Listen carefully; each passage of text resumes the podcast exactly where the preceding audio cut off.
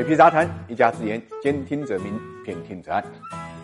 提起德国啊，这个很多人脑子里呢，第一个浮出的就是奔驰、宝马、大众这样的汽车品牌啊。但是很少有人知道，在德国啊，最大的产业呢不是汽车，而是社会救助产业。社会救助产业的从业人员呢高达两百多万啊，这个基本上相当于德国汽车业、建筑业、钢铁业、渔业、飞机制造业这些行业的从业人员的总和。那么它的规模呢，也超过了人们的想象。估算下来，德国最大的几个慈善机构啊，拥有十万个分支机构，这几乎相当于德国所有的肉铺、面包。店啊，药店和加油站加起来的总和，这个庞大的社会救助产业确实让德国在社会福利这一块做得比较好。毫不夸张的讲，从出生到死亡，德国人都在享受各种各样的福利。简单来说，就是渴有所饮，饥有所食，兼有所叹，病有所医，外有所束，罗有所依。